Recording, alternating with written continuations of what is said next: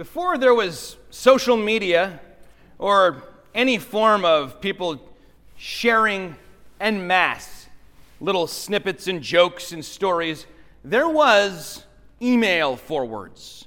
I don't know if you remember these. There's still some people who send them out to me. You'll get these forwards that are either funny or touching or just completely false alarmist news. But one thing that I remember seeing a number of times in my email box, and I hadn't seen it in years, I just thought of it, was this supposedly instructions from the Peace Corps about what to do if you are attacked by an anaconda. I want to warn you before I read them they're not real. They're not, they're not good instructions. If attacked by an anaconda, don't go back to this and live by this. But, but they are humorous. And, and it starts this way it's 10 numbered steps. Number one, if you are attacked by an anaconda, do not run. The snake is faster than you are. Don't try to outrun it. Two, lie flat on the ground. Put your arms tight against your sides and your legs tight against one another. Three, tuck in your chin. Four, the snake will come and begin to nudge and will climb about your body. Five, do not panic. Six, after the snake has examined you, it will begin to swallow you from the feet, always the feet. Permit the snake to swallow your feet and ankles. Do not panic. The snake will begin to suck your legs into its body. You must lie perfectly still this will take a long time. Eight, when the snake has reached your knees, slowly and with as little mo- uh, movement as possible, reach down, take your knife, and very gently slide it into the side of the snake's mouth, between the edge of its mouth and your leg. Then suddenly rip upwards, severing the snake's head. Nine, be sure you have your knife. Ten, be sure your knife is sharp. Indeed. Now, there is no truth to that whatsoever. I believe an anaconda is a constrictor, right? By the time you knew it was attacking you, you're done. Uh, it's, it's squeezing the life out of you. But I think the one thing we can glean from that that is helpful is be sure you have your blade and your blade is sharp. And that is indeed a theme throughout the New Testament, perhaps the Old Testament as well. For those who follow Christ, we must have with us our sword, our blade, and it must be sharp, and we must be ready with it because by the time you know you're attacked, it is often too late. Now, we've been looking at the armor of God. I could run through all of it again, but I think most of you have been here for most of it. Uh, here in Ephesians 6, Paul is describing the unseen battle we have against spiritual wickedness, against not flesh and blood, but powers, principalities against our enemy, the devil, and his minions. And it is a very real battle, and therefore we must wear very real spiritual armor. We have looked at the helmet of salvation, the, the shield of faith, the breastplate of righteousness, all of it. And now we get to the sword of the Spirit. Now, the sword has been the primary offensive weapon in battle for almost all of human history. And the setting of this passage in this letter to the Ephesians in the Roman world is certainly no exception. A soldier might have any number of weapons a bow, a spear, a javelin, an axe, even, but without a sword, he would not consider himself well armed for most of history. In fact, throughout the Old Testament, strap on your sword is code or shorthand for prepare yourself for battle. Get that sword strapped to your thigh. That way, when the battle begins, you will be ready. Likewise, with the sword of the Spirit, we are not ready for battle unless we have it. You could have all the rest of the armor on. You could have your shield up, the breastplate, the belt, the, the boots, the, the helmet. And yet, any soldier, if he's only in defensive armor, in a defensive position, holding fast, standing firm, without striking back, eventually will be worn down by just the unending barrage of attacks. And God does not leave us in that position. He gives us this incredibly effective, offensive, and today often offensive weapon, the sword of the Spirit. What Paul had in mind as he's writing here is the short sword or gladius.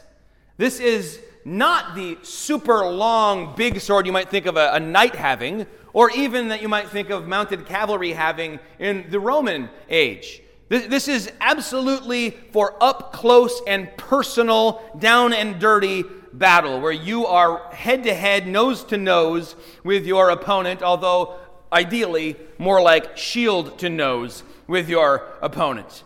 The long sword or great sword would be used for riding back and forth, cutting down enemies en masse, but not this one. This gladius was only about two feet long. It had a double edged blade forged of iron, and the blacksmith would take the iron when it was molten red hot and put coal dust all over it, which created a super hard carbon coating on it. The handle then would be made of bone or wood or ivory, and it would be a very effective weapon. You would see it on the belts of legionaries walking all over Rome, anywhere you went. And it was almost a symbol of the authority and might of Rome to see this gladius all over the place.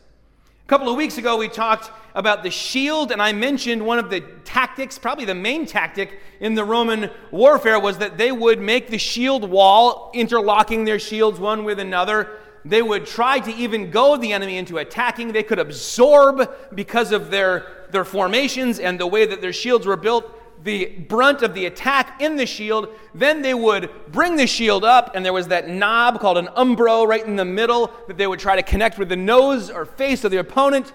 And then when they were off balance, out from a little opening between shields would come this sword, stabbing and pushing them back. And in that way, they would be able to advance, absorb, uh, defend, and advance, return the attack. They very rarely even would swing or cut or slash with these swords. Because of the way they were so close to one another, you didn't want to hurt the guy next to you or damage his shield. And certainly there wasn't a bunch of, you know, running around uh, swashbuckling on the field one on one like you see in the movies much of the time. Because this was the deadliest, most efficient way to use the short sword. The primary target would be the abdomen of the person nearest them, but they were taught to look for any opening, even an uncovered kneecap underneath the shield wall of the enemy army. And they would go for it stabbing with the pointy end, always the pointy end, against the enemy. Now, I think that all of this is helpful to keep in mind when thinking about how the sword of the Spirit is our offensive weapon in our spiritual battle against the powers of darkness, against the world, the flesh, and the devil trying to drag us down away from our progress toward Christ and back into self and sin and bondage. If you don't have a text note in your Bible, then you may want to indicate in the margin with a little note that this is the Greek word for the short sword, not the great sword or the long sword, although that Greek word is also used throughout the New Testament a number of times, so it's an intentional distinction here. One other important distinction that we might miss in our English Bibles is that this is the sword of the Spirit, which is the Word of God, and it's important to notice which word is used for word. Again, don't check out. I think I said it too often, and people take that as a prompt to check out, so maybe I should stop. But they're like, oh, that means the boring stuff's coming. Listen, this is important. In, in biblical Greek, there are two main words for word. The first one you're very familiar with, probably logos, or if you're a frat boy, logos right? Th- this one is a, a big word. It's a word that's important in many different fields. To philosophy, if you studied philosophy at any time, you, you heard about the logos, which is the principle of order and knowledge in the world. In, in fact, if you talk about any discipline now, psychology, any ology, right? Psychology comes from psyche, which means soul or self, and then psyche becomes like, you know, the mind. Uh, ology comes from logia or logos, the study of, like the whole matter of it, the whole thing. It's a big, broad word. And along those lines, St. John calls Jesus himself the Logos. Remember, in the beginning was the Word, and the Word was with God, and the Word was God. This isn't that word for word. This is the word Rhema. If you want to write it down, it's R H E M A using English letters. It means word in a much smaller sense. It's an utterance, or literally a saying. Now, both of these words, logos and rhema, can describe the scriptures, but in different aspects. Here, the emphasis is on these actual words that God Himself has uttered, what God has said, the revelation which God has given of Himself, the truths, the individual truths He has revealed, one whole made of many, many individual sayings, with a primary emphasis, of course, on the gospel. Look at 1 Peter 1.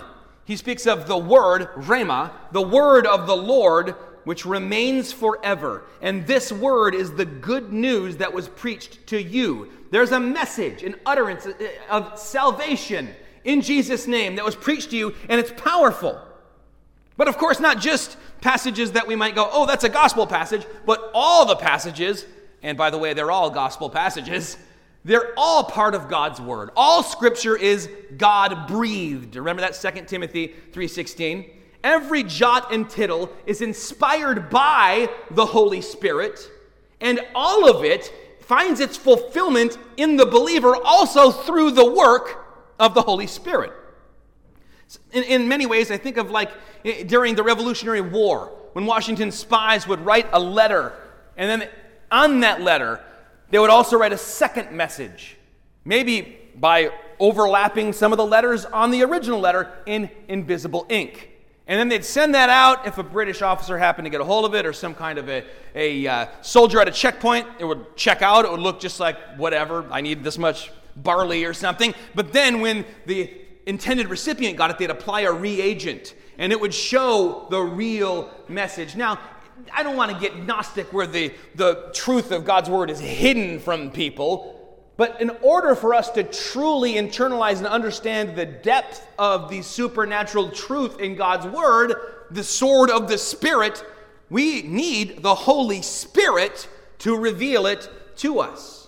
This is why some of really the smartest Bible experts who are alive right now, the people who every time PBS makes a documentary about something involving Jesus or the church or the Bible, the, the same talking heads you see again and again who know an awful lot about the transmission of the text, the original world in which these events took place, many of them don't know the first thing about what the gospel message actually is. They don't get it. And you can tell within a few sentences of them trying to describe what the meaning of it is.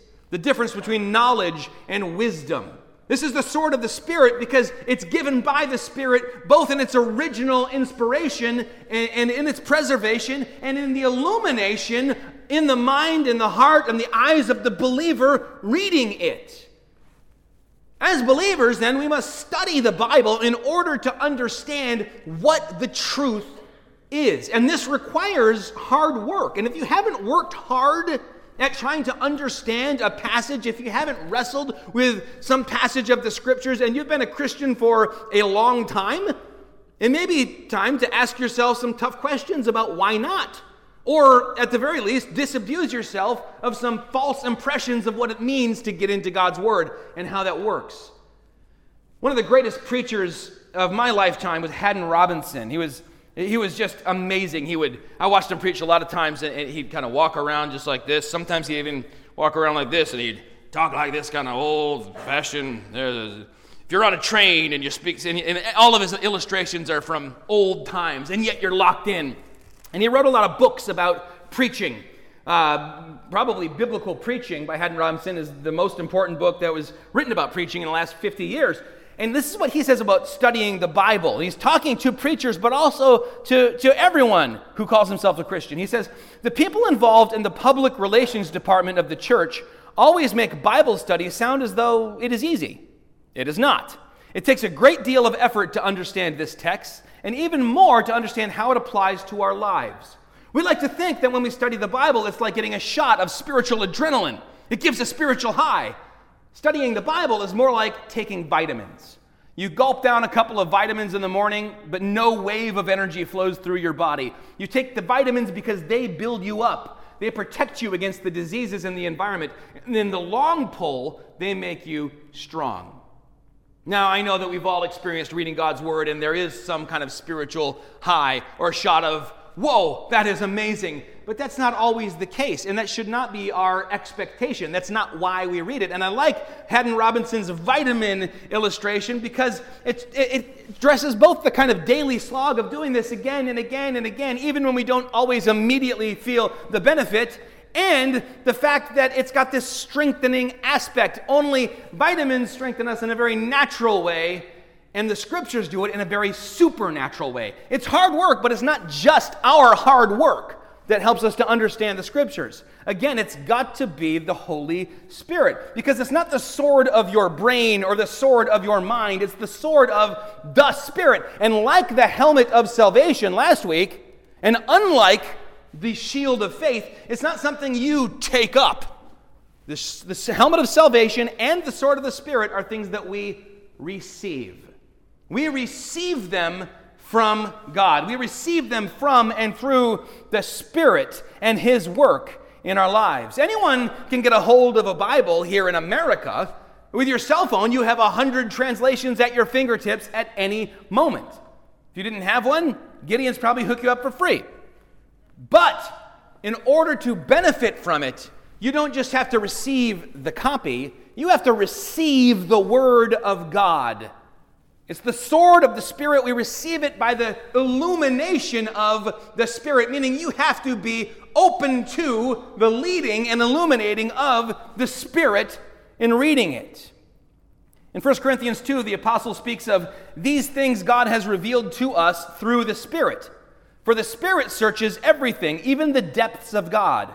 For who knows a person's thoughts except the Spirit of that person which is in him? So also no one comprehends the thoughts of God except the Spirit of God.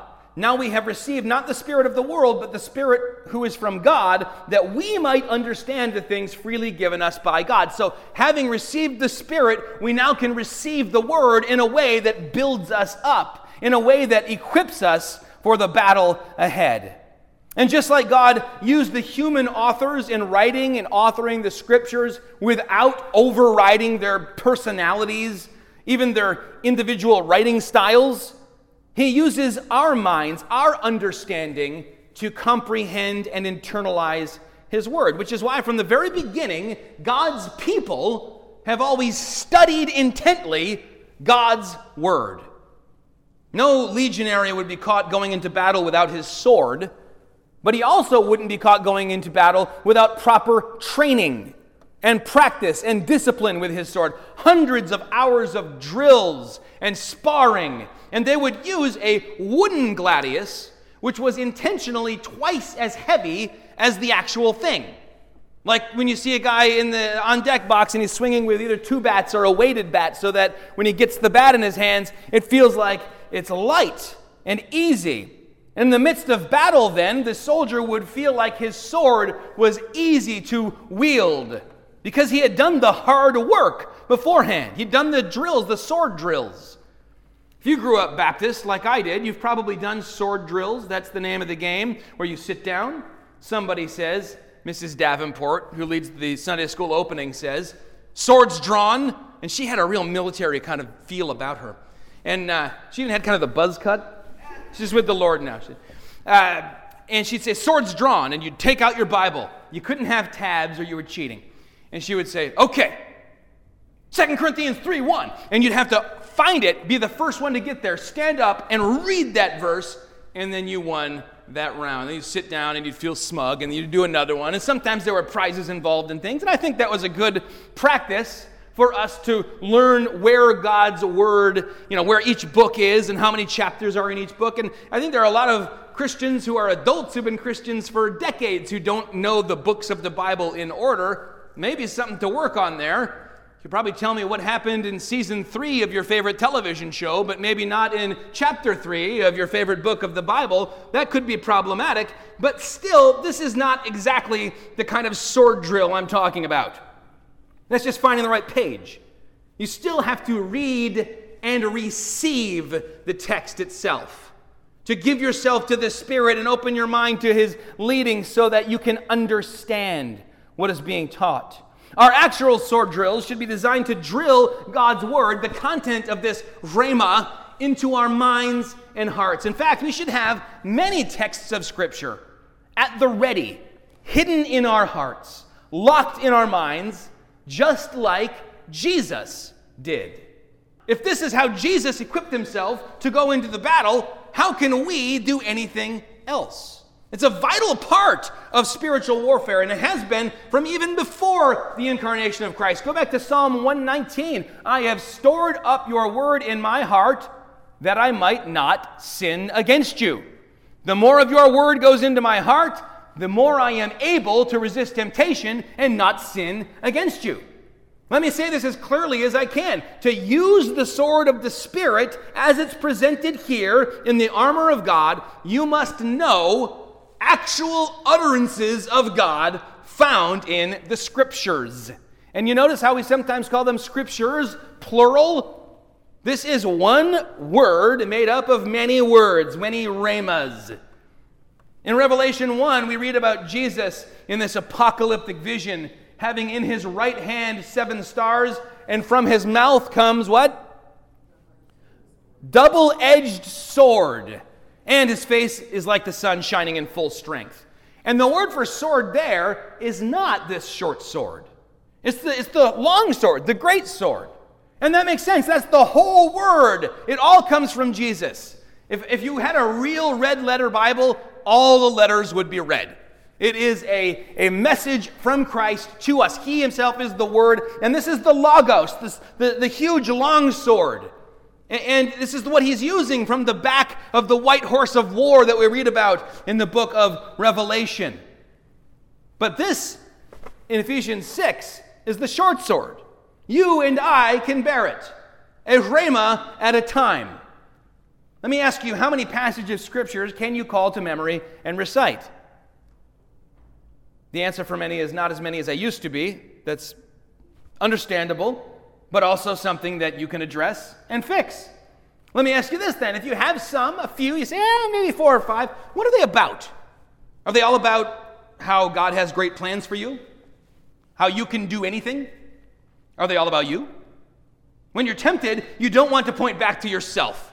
Trust me, that is not a good move. That is what the devil's already trying to do, to point you to yourself, your own strength, your own weakness, your own fallenness. Broaden your skill with the sword by widening the passages you hide in your heart and multiplying the passages you hide in your heart. This is not some separate extracurricular thing that really advanced, overachieving Christians do. This is the core of how we as Christians live holy lives and honor God. I've had people tell me, you know, I tried that, it was just too hard. I struggled to learn even like 10 verses, and, and even those I can barely remember anymore because you have to keep working on them or they fade away like anything else. And that's true. It's, it's hard work. It, it really is. And it's not the spiritual shot of adrenaline. It's, it's not like a blast of dynamite. It's more like a river cutting a channel, cutting even the Grand Canyon, right? Over time, it bears down and bores down more and more into who we are. In fact, maybe that's a very fitting metaphor because we think about how neural pathways form themselves. And in order to get rid of old and, and uh, bad habits and, and bad thought patterns, you've got to replace them with good and righteous things. And one way to do that, probably the most effective way, is with God's Word. Making that be the deepest channel in your mind and in your heart. Others have said, you know, I'm just, it's not me. I'm not good at memorizing things. Never have been. Some people, they pick it up right away. Some people, it's, it's very, very difficult.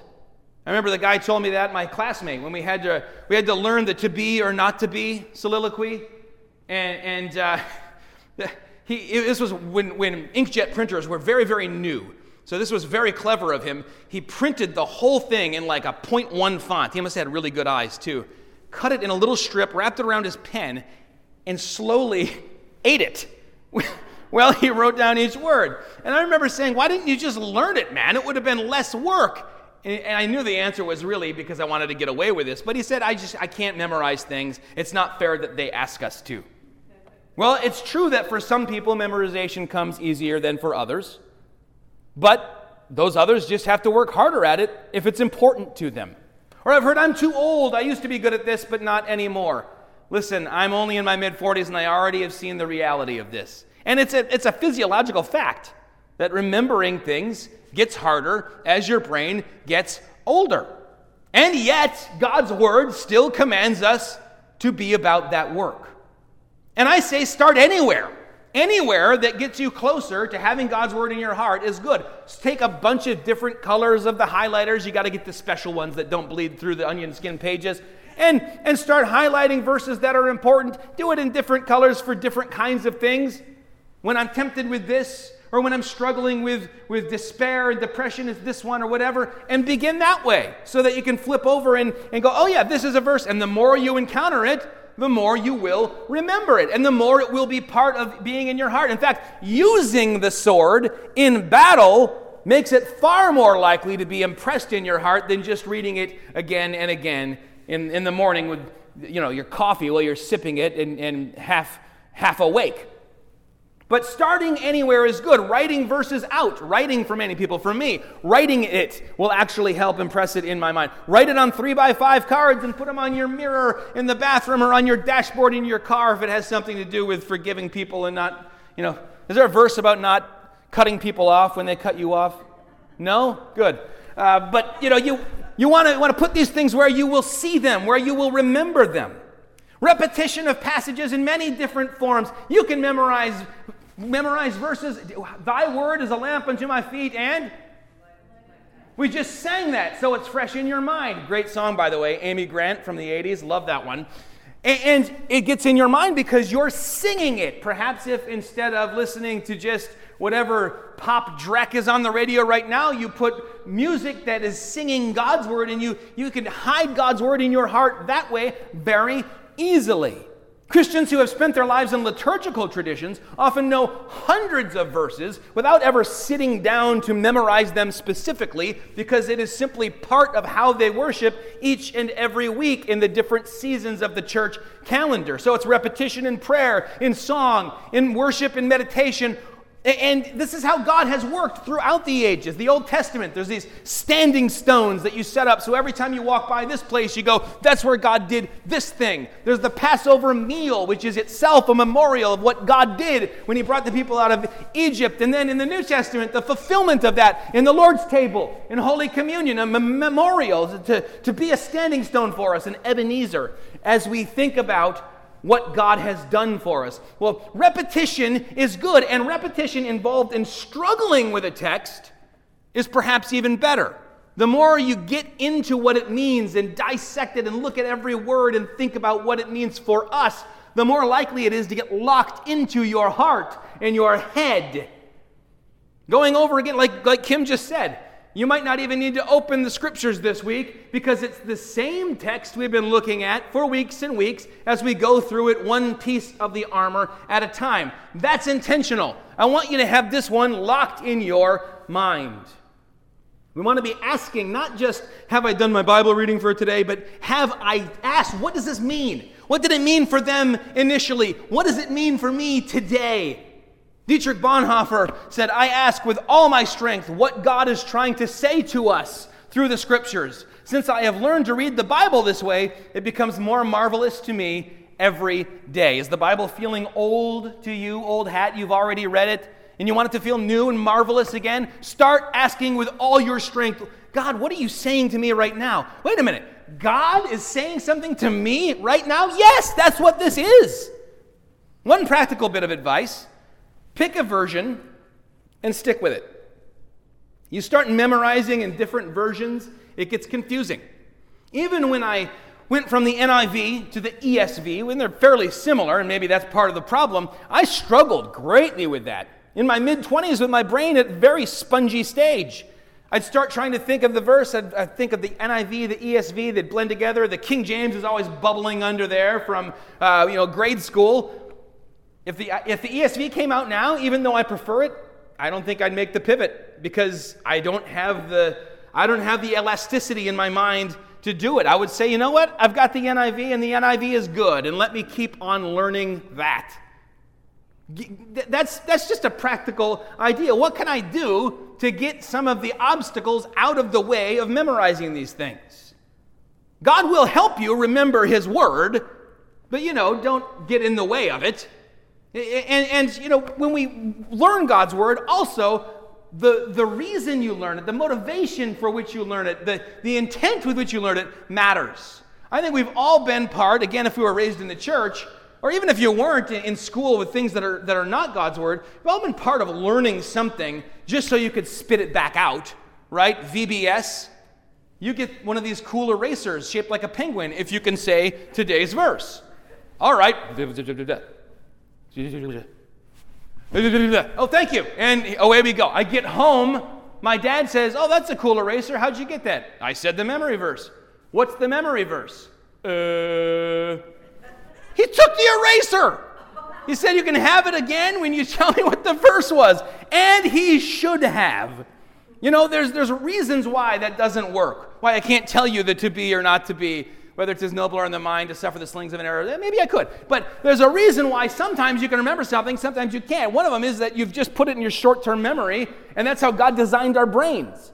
If you just wanted to learn it to be able to spit it back out in a moment so you could say you did it or you could check off another one from the list, it's not very helpful. I cannot tell you what level we parked on in East Lansing when we went to Charlie Kang's two weeks ago because I couldn't even tell you what parking structure we were in. I don't think it was the hamster tubes one, but I don't know. It doesn't matter now.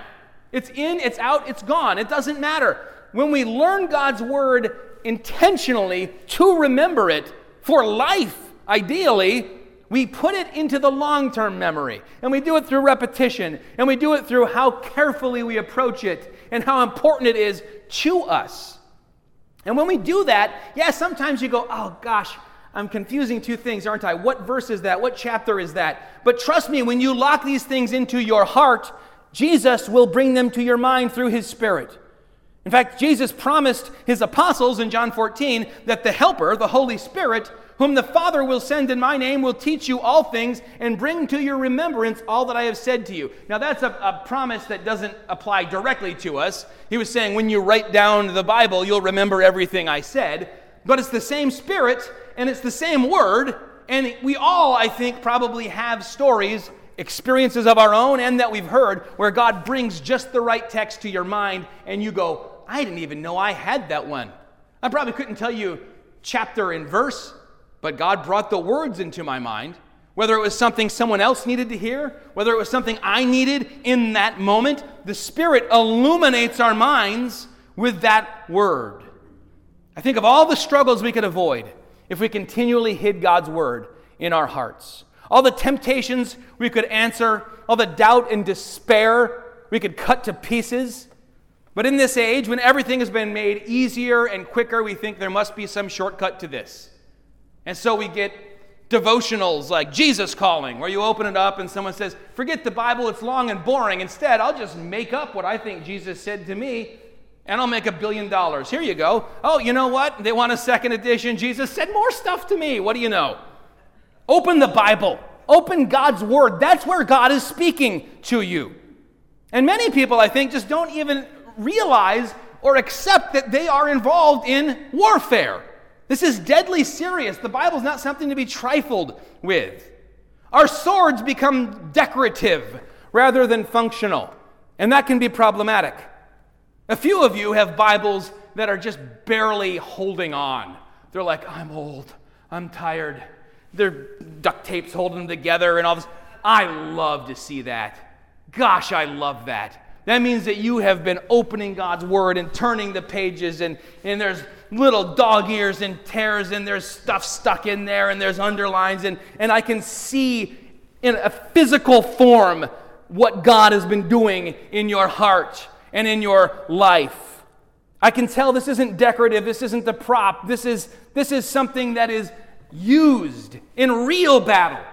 I have so many Bibles, most of mine look like they're decorative, and I have some that are even kind of used often as a prop. When I go into a hospital to visit someone, I'll bring a Bible in, and sometimes I'll read a verse to them, and sometimes we'll just chat and I'll pray. And even if I know I'm not glad. I carry the Bible partially because being part of a tradition where we don't have a collar or something to distinguish us, maybe someone will see me and say, Gosh, could you pray for me? And that's happened. But we don't want to carry God's word around like a prop. This should be something that is used and used regularly in our lives. Even in, in The Chosen, which was a, a, great little show that you should be watching if you're interested in, in uh, the lives of the apostles and things, a, a, Roman soldier will pull out his sword in kind of a threatening, like, hey, I'm, I'm a Roman. They would take it out only if they were going to kill you. That's a fact. Our, our Bibles are here to be used efficiently and to be used to put the enemy to flight. In fact, put to the sword in the Old Testament and the New Testament alike is a, a shorthand for kill, right? It doesn't mean to take out and threaten, it doesn't mean to flash around or say, look how nice this is. Rather, it means you are going to do something decisive. When Saul was told to put everyone to death, put them to the sword, and he spared King Agag, Samuel the prophet went nuts on him. Did what Saul would not do and cut Agag to pieces, and then turn around and began to berate Saul and told him, Well, you've kind of lost God's blessing as God's king. Spurgeon put it this way Many try compromise, but if you are a true Christian, you can never do this business well. The language of deceit fits not a holy tongue. The adversary is the father of lies. And those that are with him understand the art of equivocation, but saints abhor it. If we discuss terms of peace and attempt to gain something by policy, we have entered unto a course from which we shall return in disgrace. A good study, a case study for how we should use God's word when tempted or when encountered or attacked by the enemy is Jesus in the, in the wilderness. You see it in Matthew 4, you see it throughout the Synoptic Gospels where he is out there, he's been, he's been fasting, he's feeling physically weak, he's, he's been communing with God, though, and so he's been fed spiritually. And at the end of that time, Satan said, Now's my chance, now's my opening, and he came in to tempt Jesus. And you see in the very first temptation, if you are the Son of God, command these stones to become loaves of bread, how clever his schemes are. Because in that is, if you are the Son of God, I'm kind of leaving that door open, convince me. Well, what, what do you want me to do? Just turn these into, you, you've done the fasting, just make some bread. There's no reason you shouldn't be able to do that. But look at that one word at the beginning, if. What is he doing? Right before this temptation, what happens? Jesus is baptized. Fasting, but before that, baptized. Yes, right before he's baptized. And then when he comes out of the water, there's a voice from heaven that says, This is my beloved son. Yes, this is my son. Now Satan is saying, hmm, if you are his son, what's he doing? He's casting doubt on what God has said, on the rhema, the, the utterance of God. Just a little doubt. Just like he did in the garden, right? Did God really say, if you are the Son of God? Jesus is not going to enter into that. He's not going to have a debate. He gets out his sword, which is the word of God, and he just says, Man does not live by bread alone, but by every word that proceeds from. Simultaneously defeating Satan's temptation with the sword of the Spirit while teaching us millennia later about how to use the sword of the Spirit, quoting this thing about how we live not by bread alone, but by every word, every rhema that comes from the mouth of God. Talk about being adept with the sword. Then he comes at him again, and, and this time Satan tries to twist Scripture. And he says, Well, you know, remember it, it says in the Scripture that uh, he will send his angels to attend you, and they'll catch you so you don't strike your foot against the stone. So why not throw yourself off the pinnacle of the temple? Now Jesus is in a tough spot, right? Either he has to disagree that God's word is true, or he has to give in to Satan's temptation. Nope, not at all, because Jesus understands what the reformers called the analogy of faith. It's put this way in our, in our London Baptist Confession The infallible rule of interpretation of Scripture is the Scripture itself. And therefore, when there is a question about the true and full sense of any Scripture, it must be searched by other places that speak more clearly. How do we interpret Scripture? With Scripture. And that's what Jesus does. He says, You're violating a very clear commandment. Do not put the Lord your God to the test. This is one reason why you can't rely on just Googling Bible verses for when I'm tempted to X, when you find yourself tempted, or Bible verses for when I am whatever your situation. That's like if you get jumped in a dark alley and you say, Hold on just a second while I watch some YouTube videos about disarming an attacker. They're not going to do it. And finally, Jesus brings it home with this third temptation when he says, Away from me, Satan, for it is written, You shall love the Lord your God and serve him only. And, and he sends him fleeing, efficient, opening, stab, done. No negotiating, no terms of peace, no compromise. That's how spiritual warfare is won. As I mentioned, there was not much fencing or swashbuckling going on on these battlefields when the Roman Empire was involved. There's not really parrying with the sword, even. Just lots of stabbing and thrusting. That's, that's how Jesus works as well. And I've heard this presented as a, a kind of the, this fencing, you know, huzzah kind of thing. And the first temptation comes and he goes ting with the sword. And the second one comes and he goes ta And then the third one comes and finally it's parry, parry, thrust. And he defeats Satan with that third verse. But I don't think that's what we're seeing at all. Rather, he is wearing all of the armor, certainly. He is righteous. He is ready, the footwear. He is wrapped in truth. He is salvation. He has the shield of faith up, and with it, he extinguishes the arrows as they come. And each time, like that Roman legionary, he takes and, uh, and extinguishes the, the flaming dart that comes his way, and then he turns with the sword and attacks. And the third time, it takes three times when your enemy is Satan himself, but three blows, and even Satan was defeated. Now, Rhema is a spoken word at its core. That's, that's what's implied a spoken word. It was spoken by God, and it's to be spoken by us, spoken to one another, and spoken even to the enemy. That's what Jesus did. He didn't think it, he said it. Now, he was out in the wilderness, so he didn't have to think, is anyone going to think I'm weird? But I don't think it would have mattered to Jesus. They already thought he was weird. Try that. You're tempted? Don't just go, oh, yeah, there is that one version. Say it out loud. Say it with authority. That might feel weird. Yeah, weirdly powerful. Trust me. Try that when you are tempted. Try that when you are discouraged. Speak God's word out loud. It is an utterance and it's to be uttered or proclaimed. We can do what Jesus did. There's a movie called The Edge that I, that I really like about two guys who find themselves stranded in uh, way up in the woods, I think in Canada, and there's a, a bear that's tracking them. And Anthony Hopkins is this awesome old guy who's read a lot of books and he knows all sorts of stuff about survival. And he's trying to convince Alec Baldwin, who's this sort of sniveling, like, oh, we're doomed kind of guy, that they can kill the bear. And he talks about these things that he's read and how it's possible for, for two men to, to kill even a, a grizzly bear. And, and he says to him, What one man can do, another can. And he makes him say that over and over again. What, and he gets them all amped up and he says, We're going to go kill the expletive. And they, and they go and they do kill the bear. And I think that's an important concept here. When we read about Jesus being tempted at his weakest in the wilderness with no one even around to help him and coming out on top, and we say, well, it's, it's God, right? It's God in the flesh. Of course, he was going to win. What one man can do, another can do. What one person can do, what one human can do, another human can do.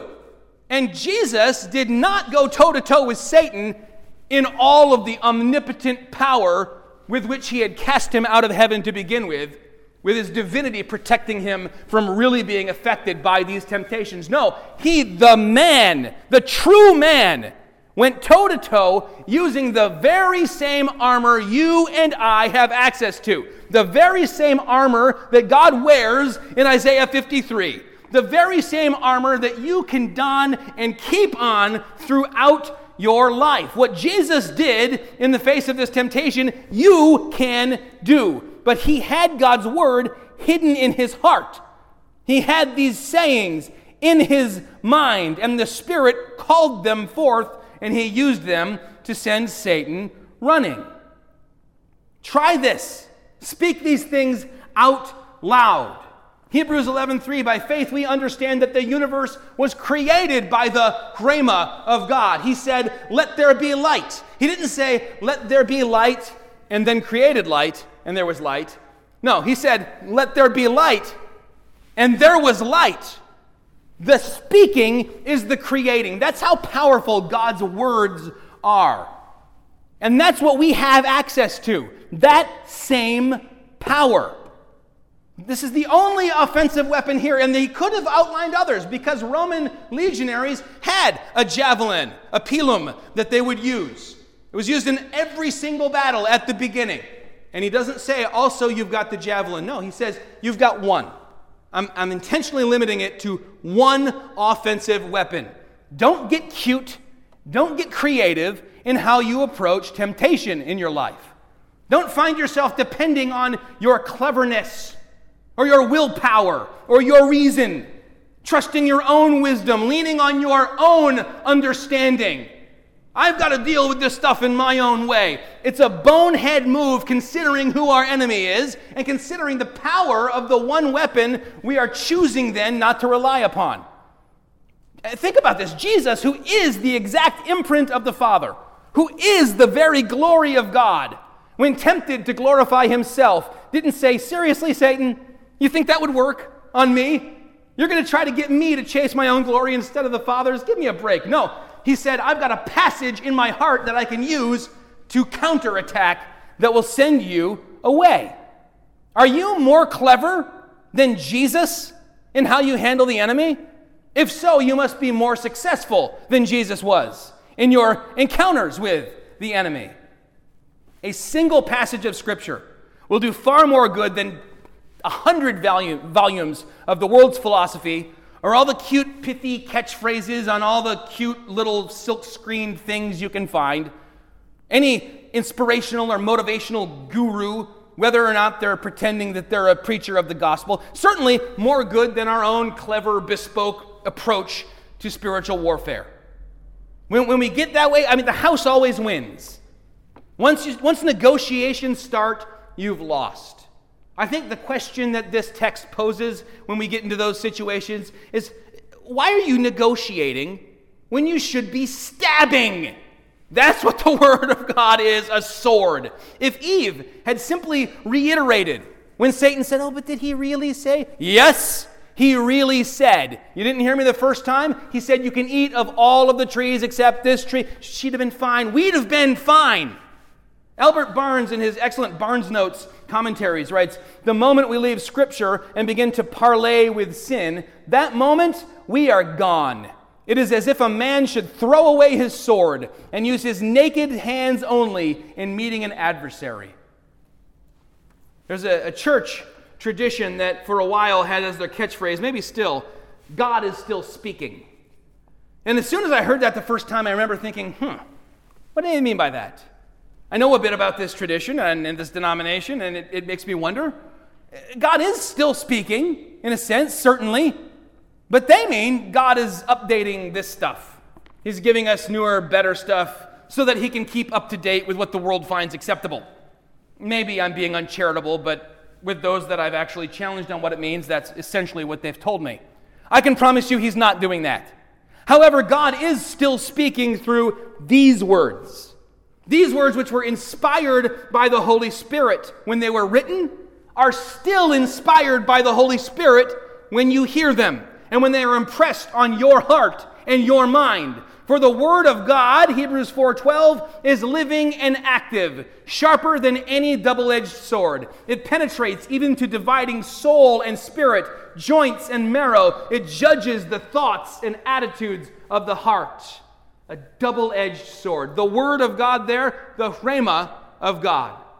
Any individual passage is that sharp, is that effective. Put them in your heart, put them in your mind. Be like David. Remember when David was on the run?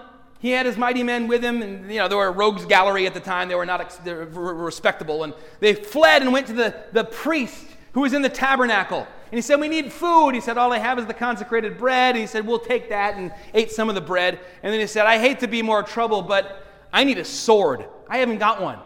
And he said, The only sword I've got here is the sword of Goliath. You remember that giant that you killed? That sword is wrapped in a cloth behind the ephod. If you will take that, take it, for there is none but that here. And David said, There is none like it. Give it to me. Now, David hadn't carried that thing into battle a bunch of times. It seems like it, immediately went into kind of the trophy room and was placed there behind the ephod. He hadn't inspected it that we know of or had it appraised. He hadn't had any smiths or metallurgists look at it and say, wow, this is very fine. But he had used it to chop the head off a giant. And so he knew that it worked. And the more we experience using God's word to come out on top when the enemy comes after us, the more we will recognize there is none like it. I need to do the sword drills. I need to hide God's word in my heart. Following Christ's example, yes, when it comes to human enemies, we don't strike back when we're provoked by our, our worldly opponents. We turn the other cheek. That is what we do. But in our spiritual battles, meekness is the opposite of what we're going for. Christ himself puts that sword in the hand and he says, Do like me. And then he shows us in the wilderness how to deal with the devil. Was it St. Bonaventure or karate champion Johnny Lawrence who said, The best defense is just more offense?